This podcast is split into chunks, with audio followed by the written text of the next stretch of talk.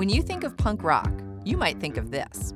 Well, Sheena is a punk rocker. Or this. Someone.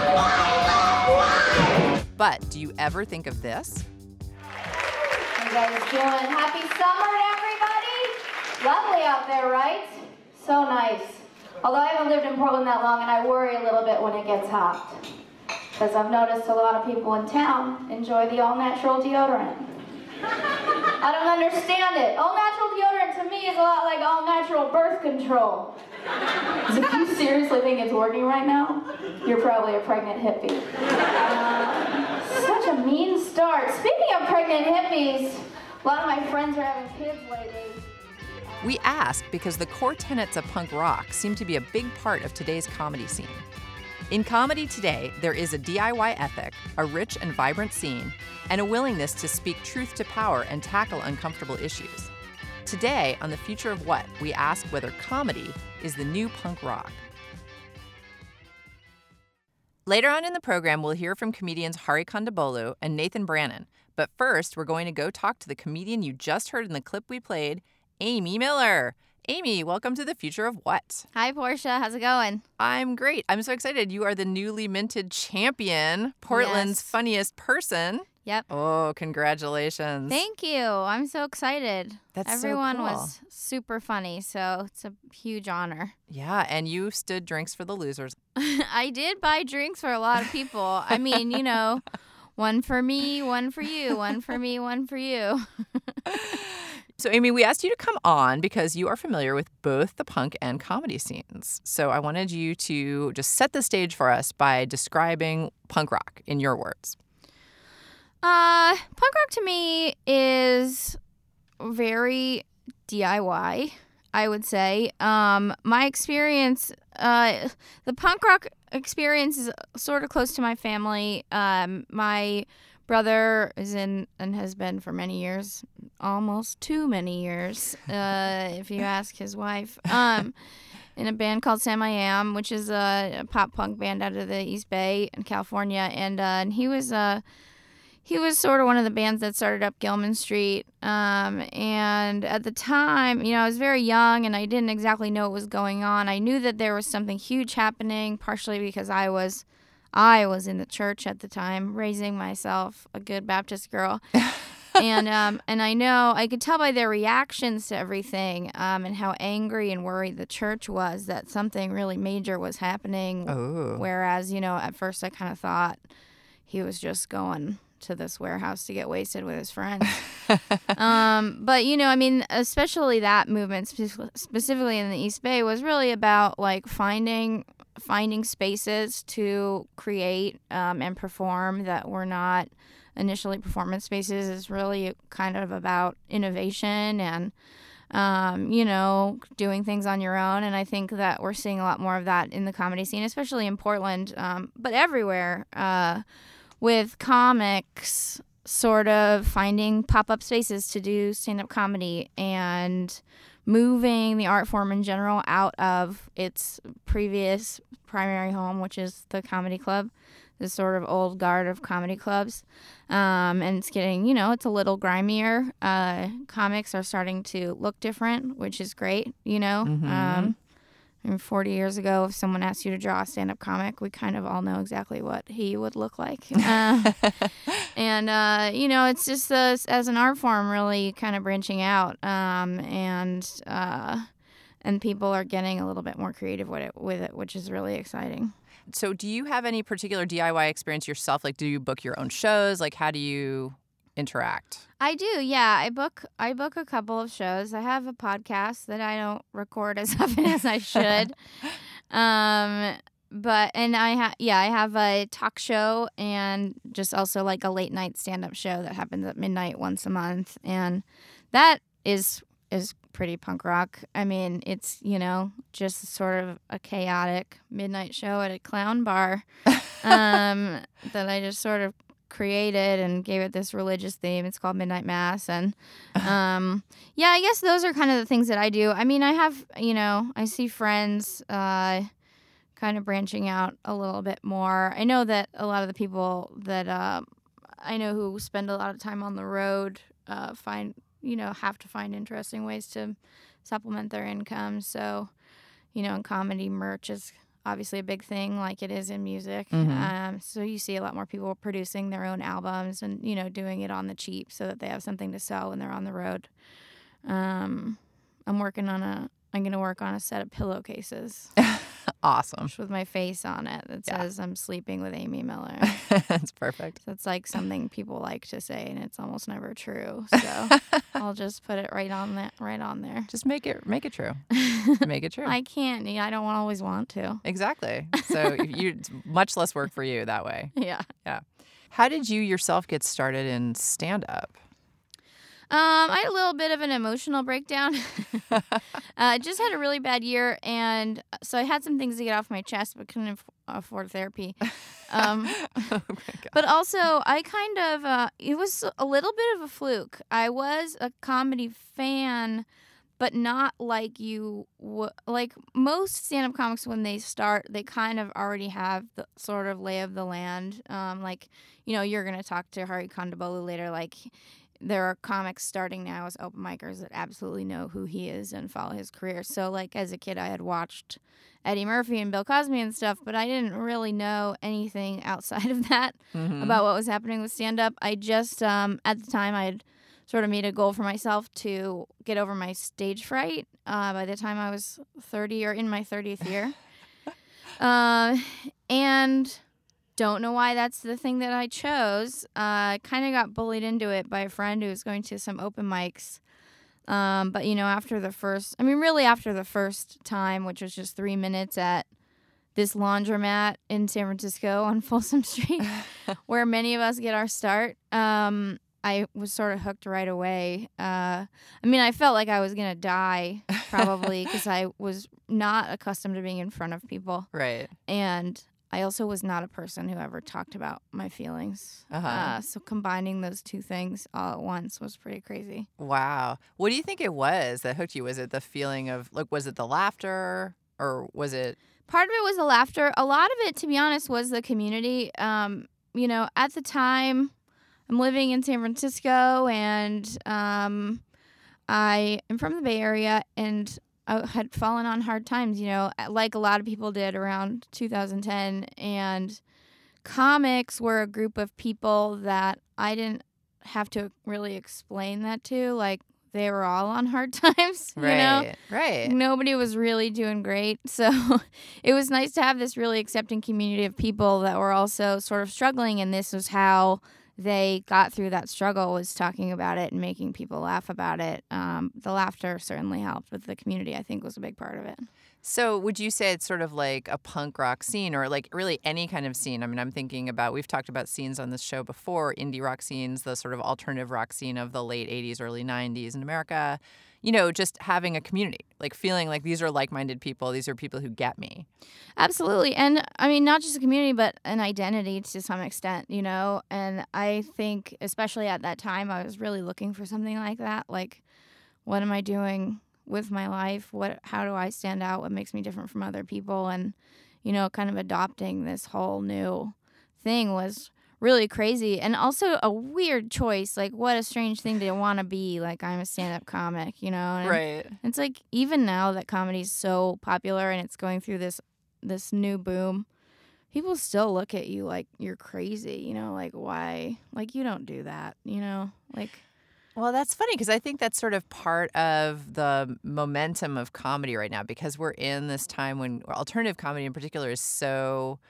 It's just everywhere. It's it's appearing in so many places, in podcasts, and, you know, you see people on T V shows and you hear them doing voiceovers in movies, and just suddenly, like, their stand-ups are everywhere. Yeah. And I feel like it's starting to get a little bit better, because I really think that era that you were talking about, where it's like basically there was Eddie Murphy, there was Steve Martin, and there was, you know, somebody else, like one other person. And that was it.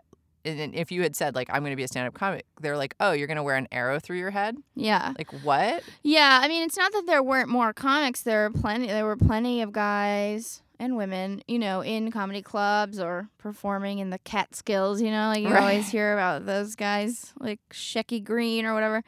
um, there were a lot of comics. There were just fewer inroads to exposure. And now we have so many, you know, that now it's like my when my mom asks me what, you know, what my long-term plan is, I actually don't feel like as panicked as I might have, you know, forty years ago, because there are so many options for how I can make money, like podcasts, like you mentioned, like, you know, you can go on the road, you can do voice work. Um, there are just so many other places that stand-up comics pop up. Um, Absolutely.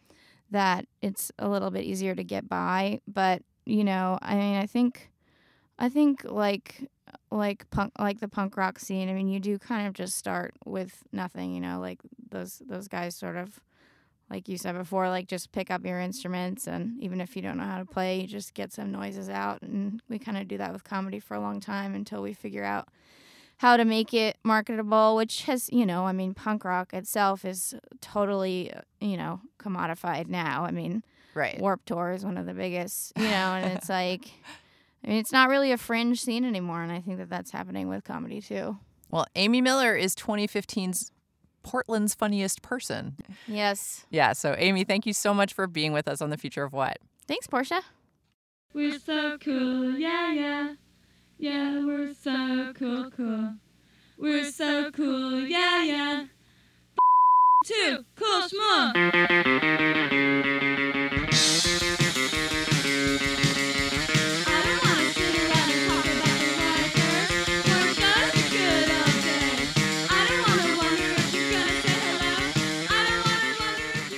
You're listening to The Future of What. In just a minute, we're going to talk to comedian Nathan Brannan. We'll be right back.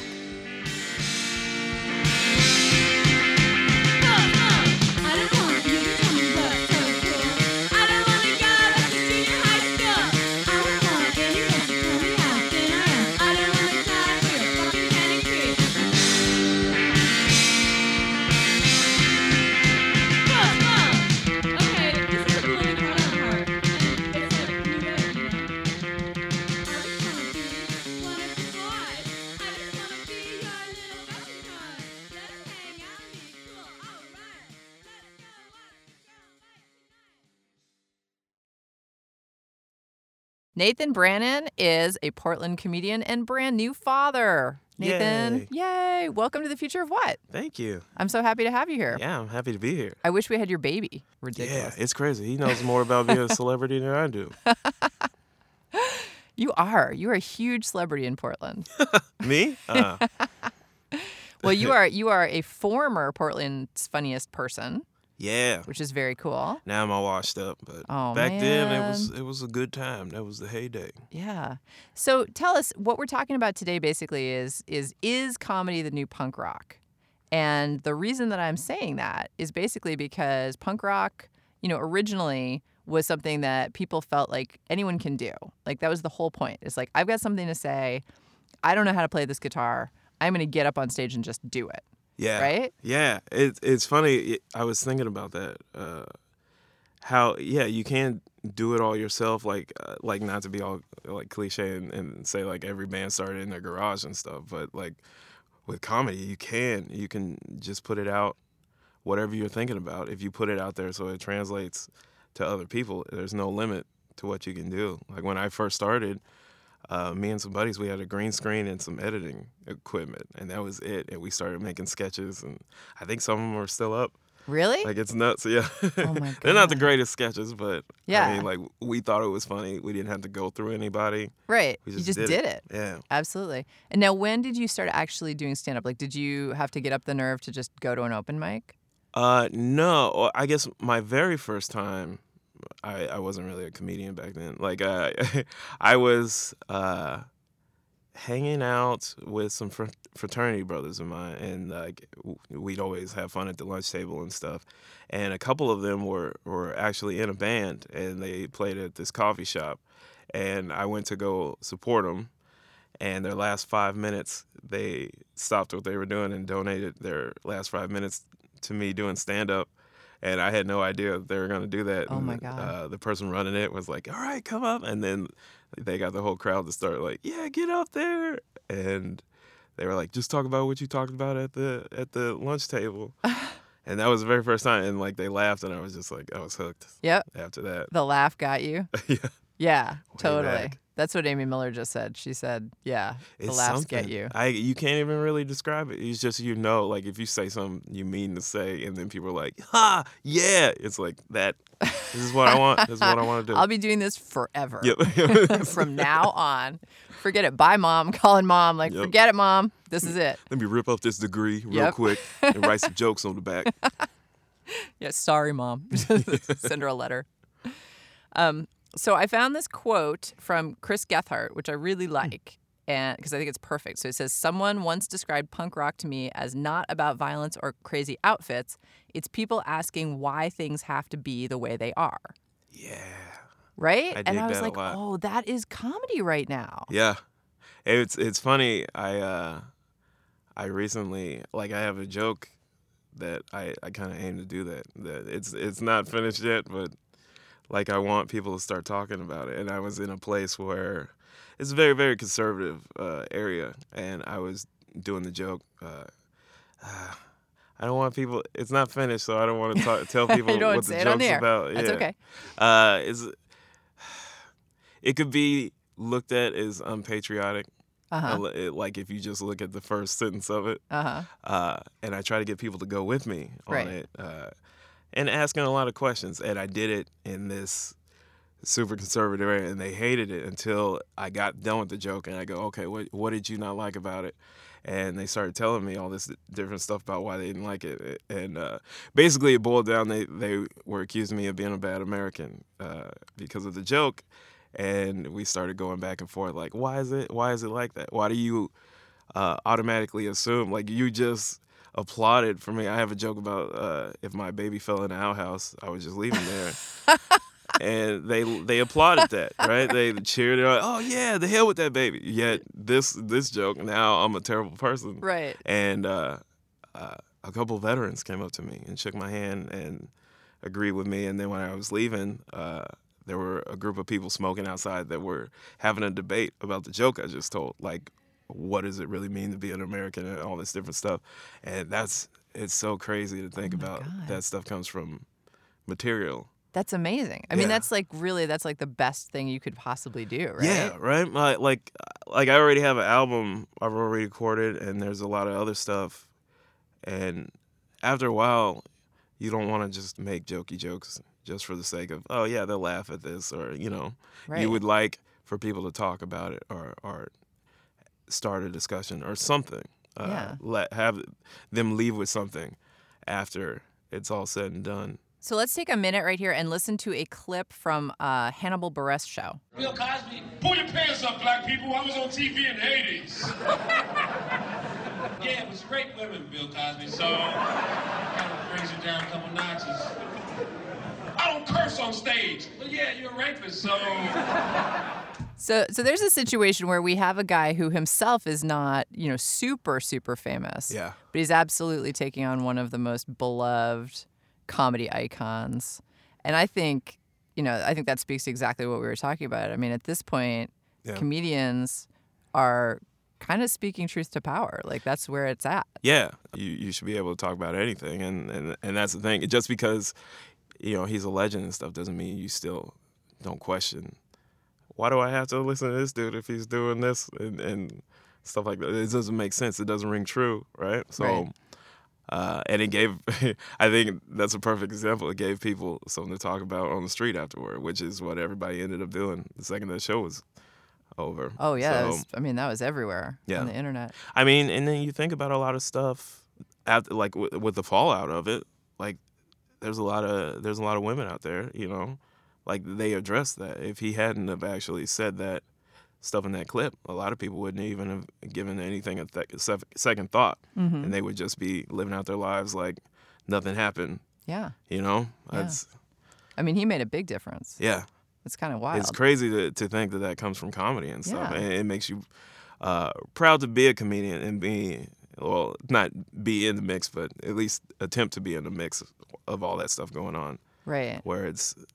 Uh, like back in the day, I think it's so weird. On, on Cosmos, they talked about like uh, back in the day, they have places like coffee shops and stuff where people would go, and it didn't matter what kind of status level you were at.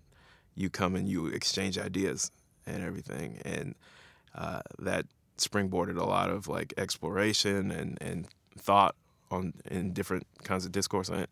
I think it's pretty cool when, when jokes, comedy can serve that same purpose. Totally. I think it has a good uh, way of disarming uh, or taking down those walls that people put up in between uh, like uh, their ideals and, and talking to people about them. Like yeah. it, it makes the discussion, though, is a uh, icebreaker is a terrible word to say for it, but that's.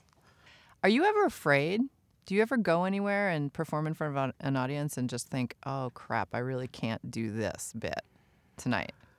Uh, not so much I can't do it, but more like I'm gonna have to deal with a lot more when I get off stage. Uh, I for for a while now, I, I've always made a point if I can't, if I'm not willing to talk to somebody who has a problem with me or, or what I said uh, after the show, if I if I'm not willing to stand my ground on it, then you know I won't even, I won't try to mention it and stuff like that. And I feel like that's what's happening. I feel like people, it's changed so much because I feel like people are now going to comedy clubs to get that kind of an experience. Yeah. Not yeah. just, you know, it's like, oh, I'm going to go and get drunk and laugh at some funny, like, dick jokes. Yeah. I feel like that's how it used to be. I mean, and even if you if you look at, like, the outrage over uh, some comedians right now over things that they've said, uh, like, if you think about the the reason people are outraged is because they know what kind of... Uh, power that that can potentially have mm-hmm. behind it. Like they they're they're mad. It's you know it's mainly towards famous people, but they assume that, like famous comedians, but they assume that the stuff that these comedians say, people will internalize it. Mm-hmm. You know, like it's it's that kind of powerful. Like the fact that people are getting upset at all. You yeah, know, which yeah. is pretty cool. And you have a joke that you're doing recently that I really like that's about your white son, you know, son who looks white, right? He's, oh, yeah. he's biracial, but you being a black man sitting in a park holding a white baby, but you know, what oh, looks yeah. like it, a white baby to people. And it's like, so you bring your race into comedy, of uh, course, and, you know, because it's part of your experience, it's part of your life. But, I mean, I think that's so interesting in this community. I mean, Portland is like one of the whitest cities in America. I'm finding that out. uh, it, it took me decades, but I think I think it might be a little white here yeah, in Portland. Just a little. Uh, yeah, it's it's. I mean, I like to talk about stuff. Uh, yeah, that, that comes from. I learned that a long time ago. When you talk about things that are from your personal life, if people get offended or are really upset, and it's like, oh well, you're getting mad at my life. So I mean, that doesn't change anything. So it's you can think whatever you want. But isn't that interesting that that is, I mean, pe- that's what people in comedy are doing right now is they're actually talking about their life experiences. They're not just trying to whitewash it, I mean, literally whitewash it, or just be sort of like inoffensive or like I wouldn't want, I just want to tell a joke. I don't want to have anyone think about what I'm saying. Yeah, I, man, I, I see, I used to see a lot of comedians do that like when I was first starting, and like as as time goes on you end up just going through the motions if you're not really trying to make it something that you are still excited about. If you're just oh this will make them laugh, like after a while you do it long enough, like I'm pretty sure all the other comedians on the show, like you do it long enough you can go oh yeah I know how to make people laugh mm-hmm. at this point. That's not that's not what's going to keep it fresh and, and stuff like that. You you keep challenging yourself uh, to be more honest and and, and have it resonate with everyday people, mm-hmm. I think. And do you, are you finding that? I mean, you you gave that example about that particular joke, but, like, especially with the race stuff, like, are you finding people saying stuff to you about that after the show? Yeah, uh, both sides. both I, sides. It's so funny. Yeah, I, I never really would have expected people to be, like, some people do get, like, because I, I talk about it. I don't really bite my tongue about being black here and, and you know, and, and just in general. Uh, especially not anymore. And like uh, some people come, oh, I, I felt that was a little too too biased. I was like, of course it was biased.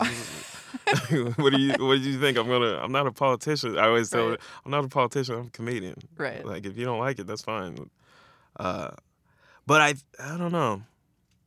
I I get people. It's it's nice when it speaks to people. Like we were. I was at a, a club recently. And I was talking about being a black dad and, like, all the things you deal with just by being... Like, it's already hard enough to be a dad, like, the way right. society looks at you as a male trying to take care of a baby. And then add on top of that, like, being a black dude, some now, like the stereotype is you're not even there. You're right. not even there to be, uh, you know, a bad dad. So uh, you're already a bad dad. Yeah, you should yeah. be like at a bar or something. yeah, yeah, right off the bat. And so I love it when there's actual other black dads in the audience, mm-hmm. and uh, they come up to me, and because there's not a lot of places you can just talk that stuff out. You yeah. know, you can't just go have a have a support group of black dads. and talk about going to the store that day and how, how yeah. rough it was. Uh, so it's pretty cool. They come up to me and then they tell me their stories, and like we, we trade back and forth. And it's it's real awesome. Like all this stuff is coming from my mind, you mm-hmm. know? Like yeah. just to think about that, it's crazy. And resonating with people. I think that's amazing. And I feel like that's how it used to be with punk rock. You know, it's like yeah. people saw a band and they just saw them get on stage and just play some crazy stuff, and like they thought, I can do that. Or like they're speaking to me. Yeah. What they're doing, what they're saying, that's mine too. And yeah, and and the things that they, they talked about and stuff, kind of yeah, the same way with comedy. Like people took that stuff and they started talking about it in, mm-hmm. in other places, like yeah. in bars, coffee shops, all this different on the street, uh, having conversations about stuff that they didn't have the day before. Yeah, you know, uh, I think that's really awesome. It is. It is. Nathan Brannan is a Portland comedian, and he is a professional black dad. So if you would like to get into his support group. Going pro, everybody. Nathan Brannan dot com. Nathan, thanks so much for being on the show. Yeah, thank you.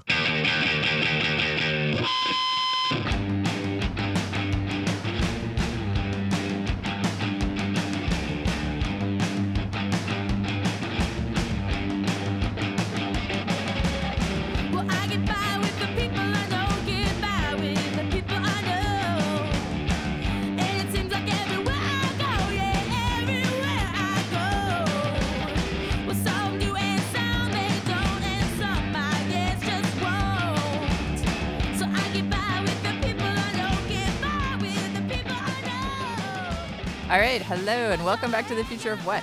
We now have in the studio with us Adam Triplett, the assistant manager of the local Portland comedy club, Helium, which is awesome. And we also have the lovely Amy Miller back with us. Hi. Hello. Hello.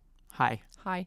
So, Adam, talk to us a little bit about the options comedians have today for live performances. For live performances?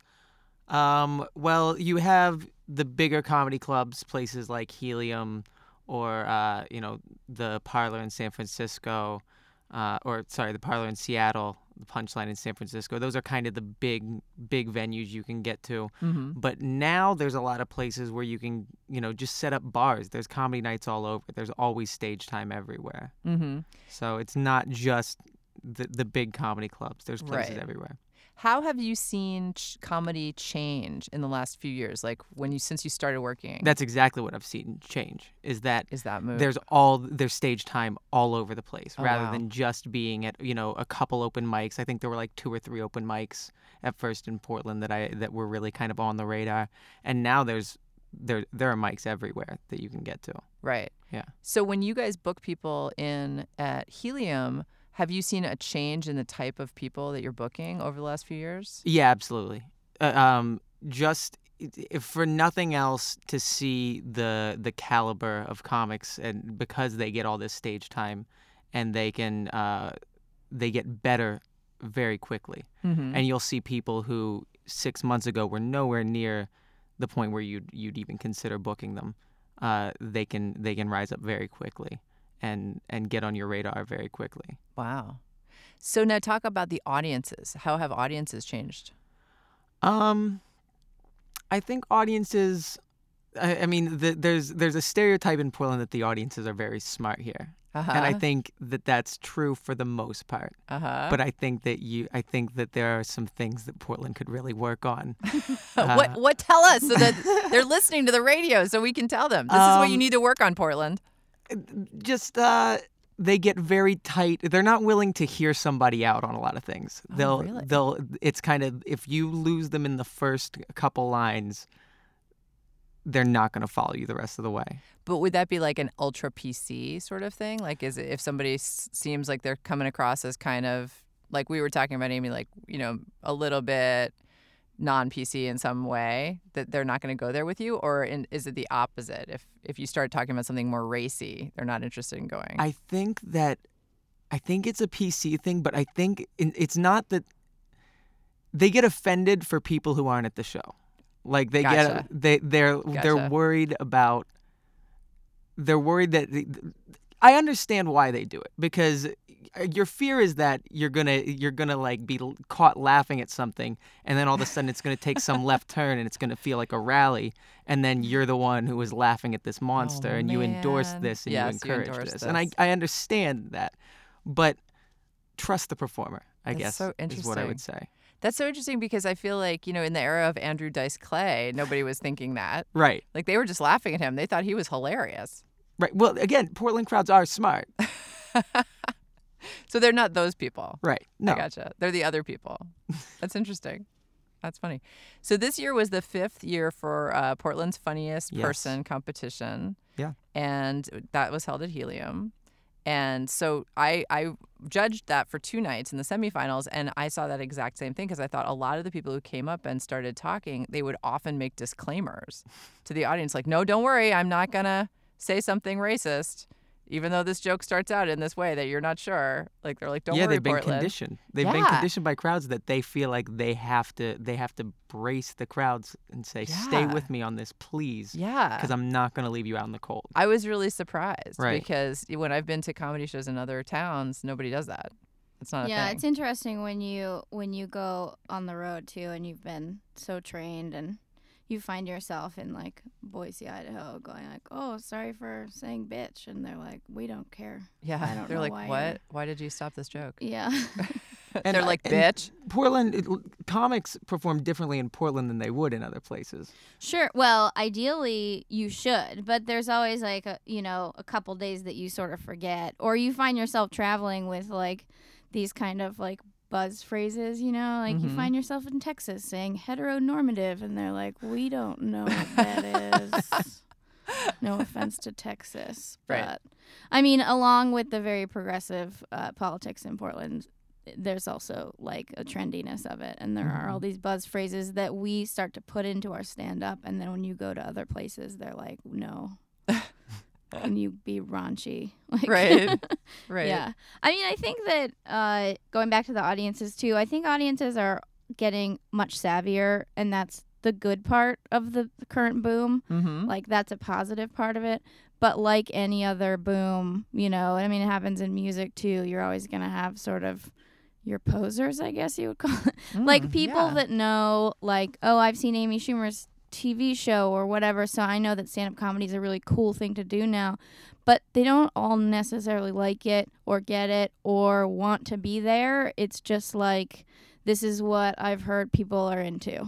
Totally. So I'm coming to check it out. So there's kind of a unnecessary, you know, an unfortunate flip side to it, but you know, if you have someone like Hari uh and he sells out a show, for the most part people are there to see him because he's found a niche, he's found an audience, and that's great, but there's also a certain number of people who are just going to wander into the comedy club because they know that that's what is a really cool thing to do right now, and there's a sense of entitlement that comes along with that. You know, it's like, I didn't research what kind of comedy you did at all, mm-hmm. but I have some expectations, and if you don't meet them, I'm going to yell out and right. let you know, you know, and then right. you have poor Adam who has to throw those people out. Well, that was one of the most interesting things you told me, Adam, is that you have to throw somebody out of Helium at least once a week. Uh, once every two weeks, I think, is about the average. Okay, that's the yeah. average. Once every two yeah. weeks. Yeah. But on like a really hot week, you might have. Yeah, there's there's some weekends where, yeah, it happens two or three times. Yeah. Absolutely. Yeah. That's so amazing to me. I mean, what do people have to do to get thrown out? Um,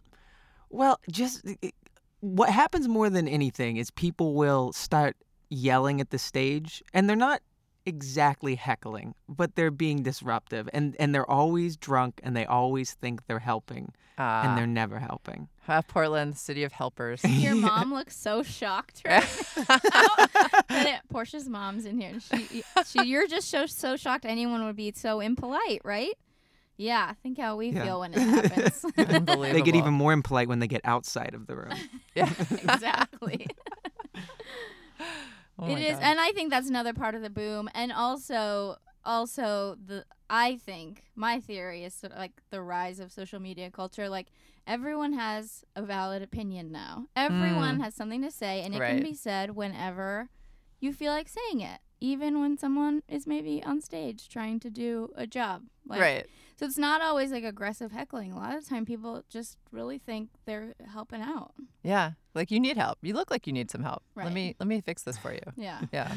Fab- and, fabulous. And that also goes back to like people who are people who are going because they know it's trendy, but stand-up comedy makes a lot of people like physically uncomfortable. Like they feel awkward watching it.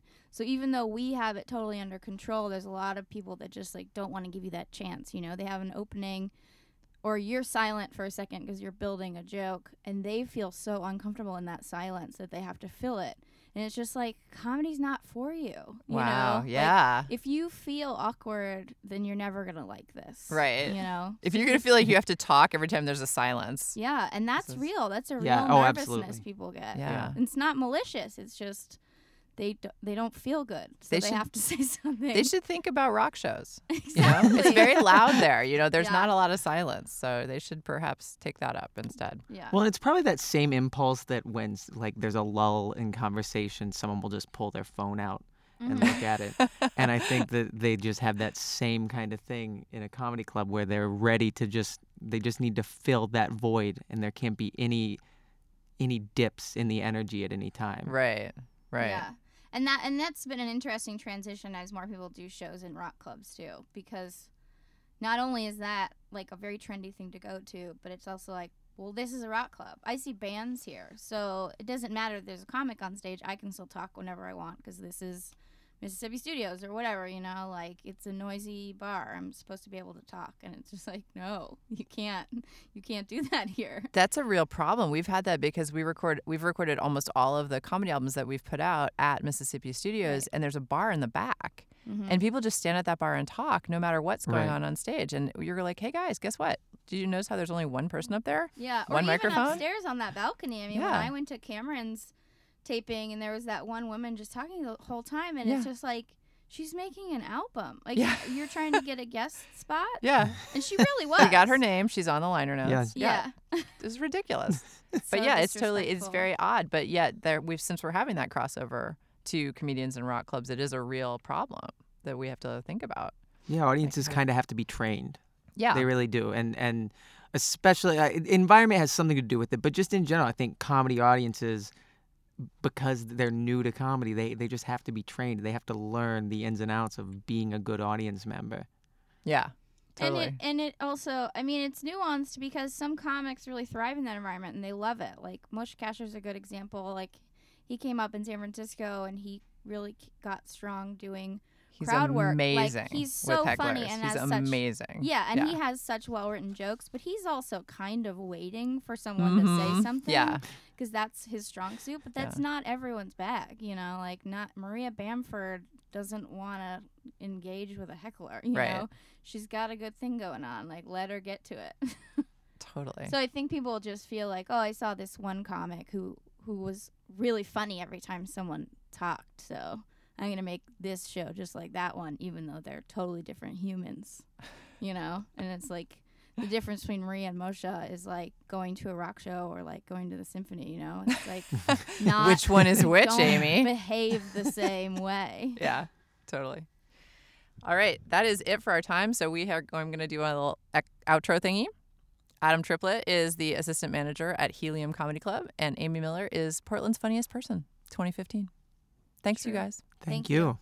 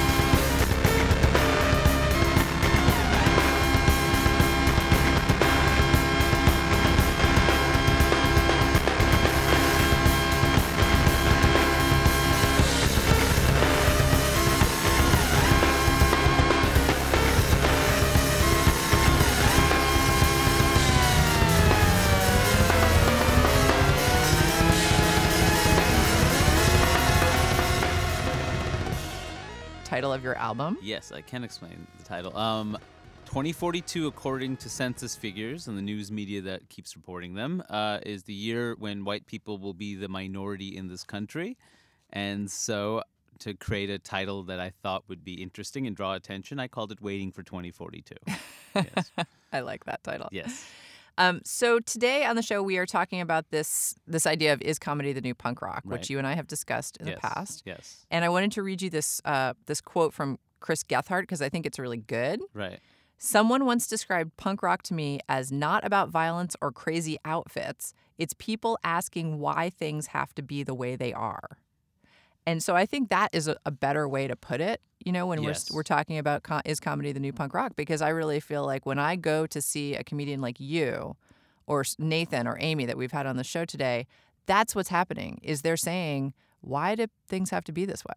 Right. I mean, I, I don't think comedy is the new punk rock. I mean, I think for me, comedy, you, some comedy you could classify as punk, potentially, right? Mm-hmm. Because of the, the D I Y kind of stuff, the fact that, like, it's just you and a microphone. In terms of production values, it's so direct in the same way that, you know, punk musicians, you, you know, from, from the history of punk, it's just like, we don't know how to play our instruments, we'll figure it out. We'll right. make it work in any kind of space. Right. Comedians perform in any kind of space. But I wouldn't say it's the, the new punk rock. One, because comedy has its own history. Stand-up has its own history that predates punk rock music. Mm-hmm. Um, you know, has its own history of rebels that predate punk rock music.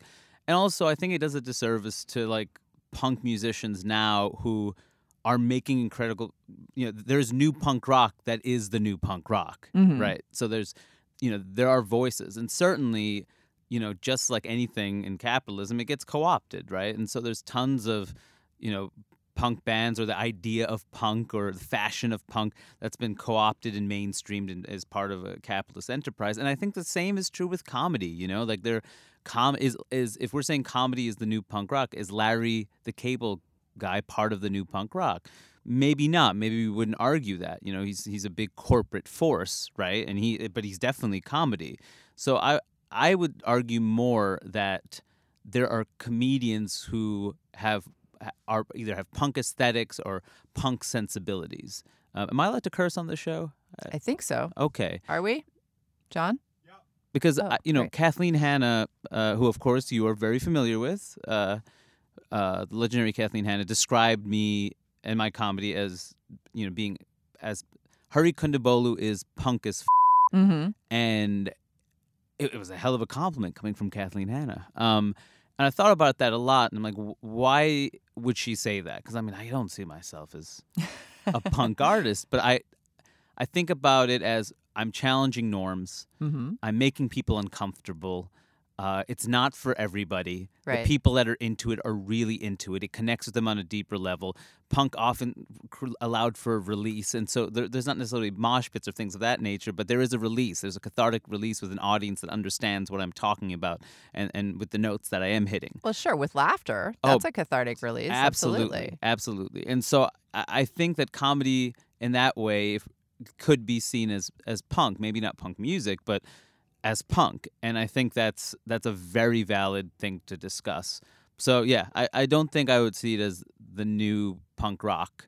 Mm-hmm. I think it has its own space and certainly, um, you know, does do a lot of things that punk had done. And certainly for me, I and I've thought about that a lot, like what kind of punk artist do I want to be? Uh-huh. And I've and I've always made, you know, the dichotomy between the Sex Pistols and the Clash. Let's start early on, right? Right. And I, I want to be the Clash. I don't want to be the Sex Pistols. Uh-huh. I don't want to just disrupt. Right. I don't want to just make noise. Not that there isn't validity to that. Right. I want to have a clear message with mm-hmm. what I'm doing. I want to make sure people know why I'm doing it and what it is I'm saying exactly. Right. I don't want to just be a racket. And it was a pointed racket. It was noise that was made for a reason, but I want people to know exactly what the reason is. And so certainly, like, you know, that those that's a that's those are punk sense. That's two different ways of looking at punk music from early on, and I certainly like have chosen a direction that's the Clash route. That's what I want.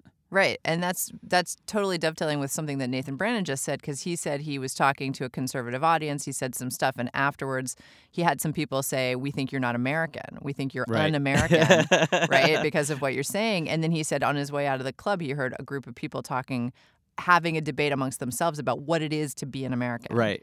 And he's like, oh, my God, my job here is done. Yes, exactly. Right? Like, that is what I am trying to achieve, like exactly. to get these people talking.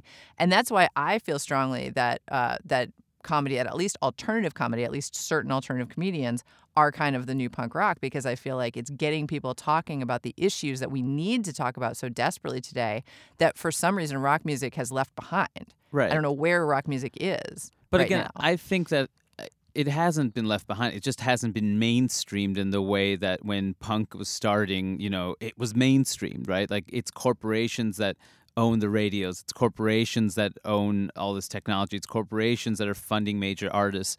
Like, there's less diversity, you know, in the mainstream. There's more diversity than ever because of the internet. But in terms of public voices, you know, I mean, there are punk bands that are making incredible music, some that's very political, some that's still made out of their garage. And so they're the new punk rock, and they've and they're continuing that, that, you know, we can argue what's punk and what's not punk in terms of punk rock music, but I still think that those artists are doing that.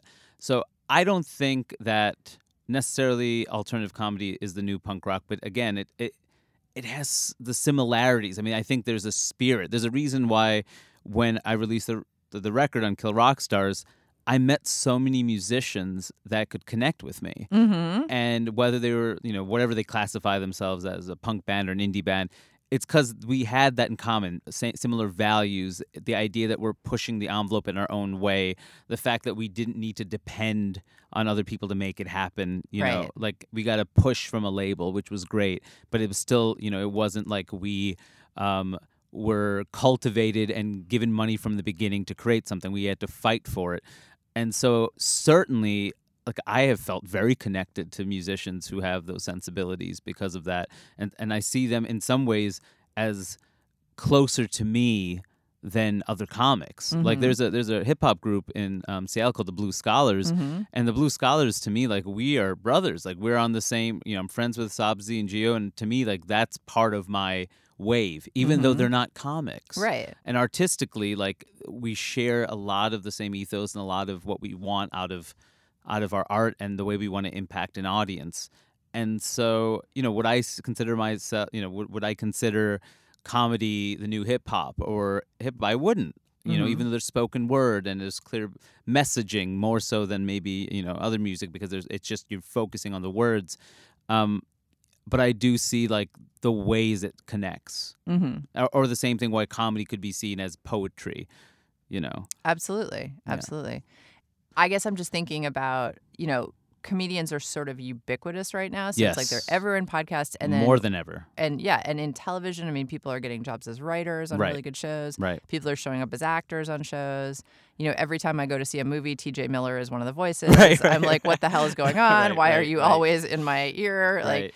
It's just, it's kind of great. Like, it's this weird Renaissance moment for comedy, and yet it's it's comedy of a specific sort. It's personal. It's like the yes. personal as, as political, you know? I feel like, and then, of course, there's people out there like Kurt Braunohler, who's really more just weird. Right. Like, more, like, but sort he, of... He's playing with the form, though, in exactly. ways that a lot of people haven't. Yeah. Right. So it's, you know, so it's not always we're just talking about race, class, and gender. Right.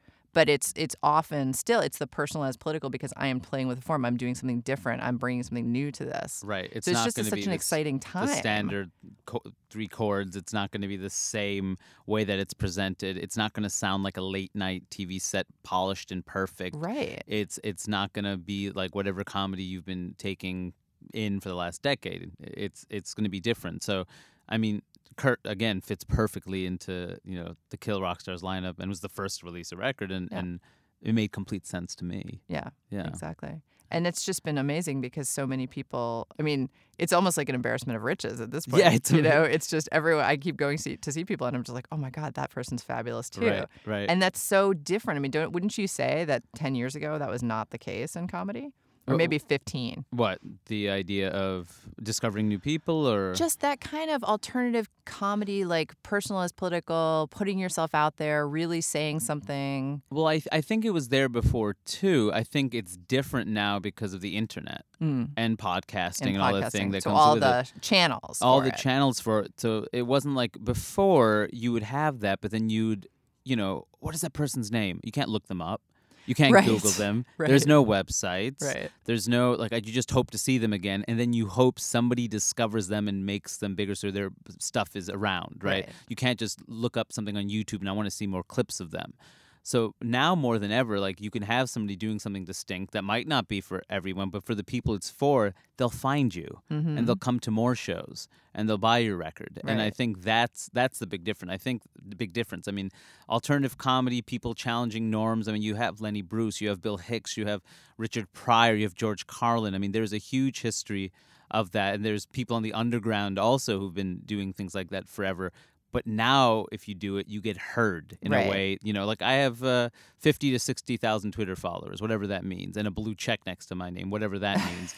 But would somebody um, who's doing the stuff I do and like and the things I like to push, would I have gotten that much attention? I mean, pre-Twitter, pre-blue checks, whatever. Would I have gotten that much attention and found a way to influence media on my own? Right. I wouldn't have. No. And it's because there's this there's this boom in comedy, there's a boom in social media, and there's ways to reach the people you want to reach specifically. Mm-hmm. You know, you can you can find your audience all over the world. Mm-hmm. And that's what what's b- different. And I think that's a big part of this boom.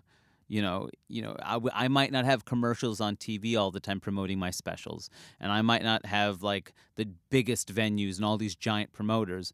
But I have my people, and mm-hmm. they'll find me. And right. that wasn't the case twenty years ago. It was impossible. Right. And I think, you know, when you look at how it used to be, I mean, I'm trying to even picture how you would make a living as a comedian if you oh. didn't get yourself on some kind of touring circuit, you know, something that you a could grueling really... touring circuit a grueling... that was only clubs. I mean, the yeah. idea of doing... other venues. I mean, people had done other venues, but you had to be a bigger comic to do the Fillmore or to right. do these giant things. And now, like, you know, I'm not uh, Chris Rock level. I'm like, you know, a comic that's doing fairly well, but like I can do the Neptune in Seattle. I could book a rock club in, in Portland. I could book a rock club like the Independent in, in San Francisco. I did the Troubadour in L A. Like, I have enough people that will come to those things, and I don't need to depend on a comedy club to put me up, to, to pay my way. To, you know, I'll be fine. I'll make more of the cut. Right. You know, I, I don't need uh, to use a comedy club necessarily and have a two-drink minimum enforced on people that don't want a two-drink right. minimum. You know, comedy clubs are still important, and they still certainly build a base in certain places, you know, and I, you know, I perform at Helium in, in Portland, and it's been great, and that's also one of my favorite clubs because of the intimacy and the way they build the room and how professional they are, but you don't, you know, you don't necessarily need the clubs the way you want to. If I want to do a club, I can do a club, and in some places, if I don't want to do it, I won't. Right. Like in Seattle at this point, you know, if I don't really want to do clubs. Like I have enough of an audience, I could do whatever I want, and right. maybe in San Francisco to some level too, if I wanted to, and that's great. Like you're not um, held hostage by the bookers. You're mm-hmm. not held hostage by certain gatekeepers who judge.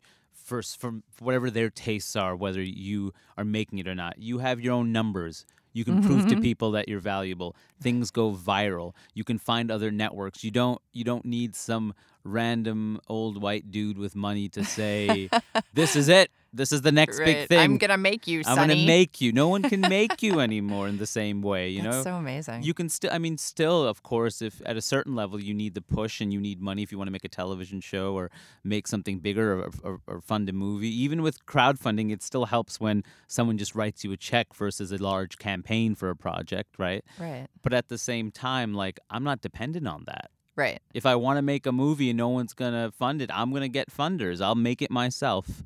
And maybe it won't have the same production values, but it'll still get out there. Right, right. Yeah. I think that's so interesting because I don't think it's really the same in music. I think hmm. in music, you know, it's it's tr- the internet provides a similar function in music. You know, if you if you make a music and you put it out on the internet, people can find you, right. people can become fans. Right. But I feel like music and comedy are consumed differently right now, and yeah. they're valued differently. I feel like comedy is valued right now in a very significant way. And like we talked about, you know, when you made your record, it's like nobody is going to just listen to one piece of Waiting for twenty forty-two.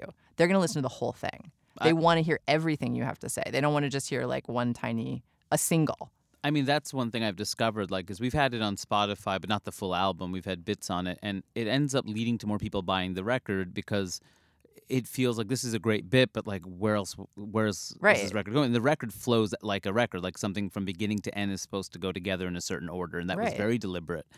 And you know, and some I think some comics they're collections of jokes, and there's nothing wrong with a, a compilation of your best bits, but I've always loved records that, you know, had these amazing callbacks and had their own arc and narrative to them. Like they they these jokes are supposed to be together because they're trying to say something deeper. And that's one thing that's been wonderful, because even though the album format in a lot of ways I think gets abandoned by the consumer, they just want to hear their one song or their one thing, and they don't understand who the artist really is. They just want to hear the one thing. Mm-hmm. Um, you know, M P threes, unfortunately, as great as they are, kind of devalue the full the full. Uh, you know, uh, you know, the full collection. Um, but it's been cool with my record. I feel like people are actually going out and getting it and listening to it. And the thing I keep getting, I think, um, the you know, Ben at Kill Rock Stars has said, like, it feels, I don't see as many torrents of your record. It's mm-hmm. not like people are stealing. It feels like people are feeling too guilty to steal your mm-hmm. album, and yeah. they want to support it. And yeah. that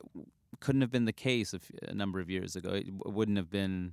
I mean, torrents also wouldn't have existed, but it wouldn't have been uh, possible for people to find and then research and get. Yeah, exactly. And value. You know, I think value is really at the core of this yes. because everybody really, so far, seems to value comedy in a way that music has, for whatever reason, whatever historical situation we have right. found ourselves in now. It's like, eh, whatever. You know, I'll just take this M P three. It's in the background. It's in the background. Yeah. It's not as valuable. It's not as... It's as... not like you're in a car. There's an investment. You're on a you're on a commute to work, and there's an investment. The way you know, you're zoning out when you're listening yeah. to music. Often, when you're listening to comedy, spoken word, you can't zone out. You, right. You, if you do, you, you go attention. back and listen to it again. It's yeah. what I miss. Yeah. Yeah. And that's I think part of that thing that I think is so special about what's happening right now. Yes. You know, this making the personal political. People are really having something to say. Yes. They're not just making comedy that's background music.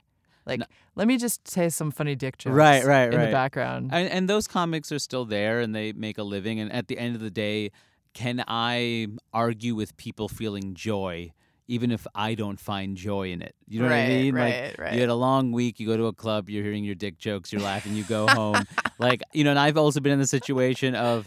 I, you know, I'm the comic at the club. You come after a long week. You get a babysitter, and there's a guy talking about colonialism, and you don't want to hear about colonialism on a Friday like, at ten thirty. Tell me some dick jokes, exactly. Hari Kondabolu. Tell me a jo- oh, there's a feminist dick joke. No, tell me a regular dick joke. Right. Um, so I mean, I think that um, yeah, I mean, there's still value in that, but for the folks who have the voices that um, maybe don't get heard as often, that don't get mainstreamed in the same way. This is a special time for us. This is uh, an opportunity to like reach more people. And then, you know, you can't you can't deny numbers and statistics and me selling out shows. You can't deny that, like, well, he did fill up all these venues, and he does do well in all these major cities, and he right. does. You know, that's kind of an undeniable thing. There are numbers to back how I do, and right. that wasn't the case without certain gatekeepers before. Right. It's a really exciting time, and yeah. I can play a punk venue, an alternative venue, and Uh, that, you know, that wasn't a thing people did. Right. Yeah. Yeah. And Americans love statistics. Yeah. So you guys win. right, right. Hari Kondabolu is a writer and comedian originally from Queens, New York. That's right. Now living in Brooklyn. Yes. Thank you so much. Thank you, Portia.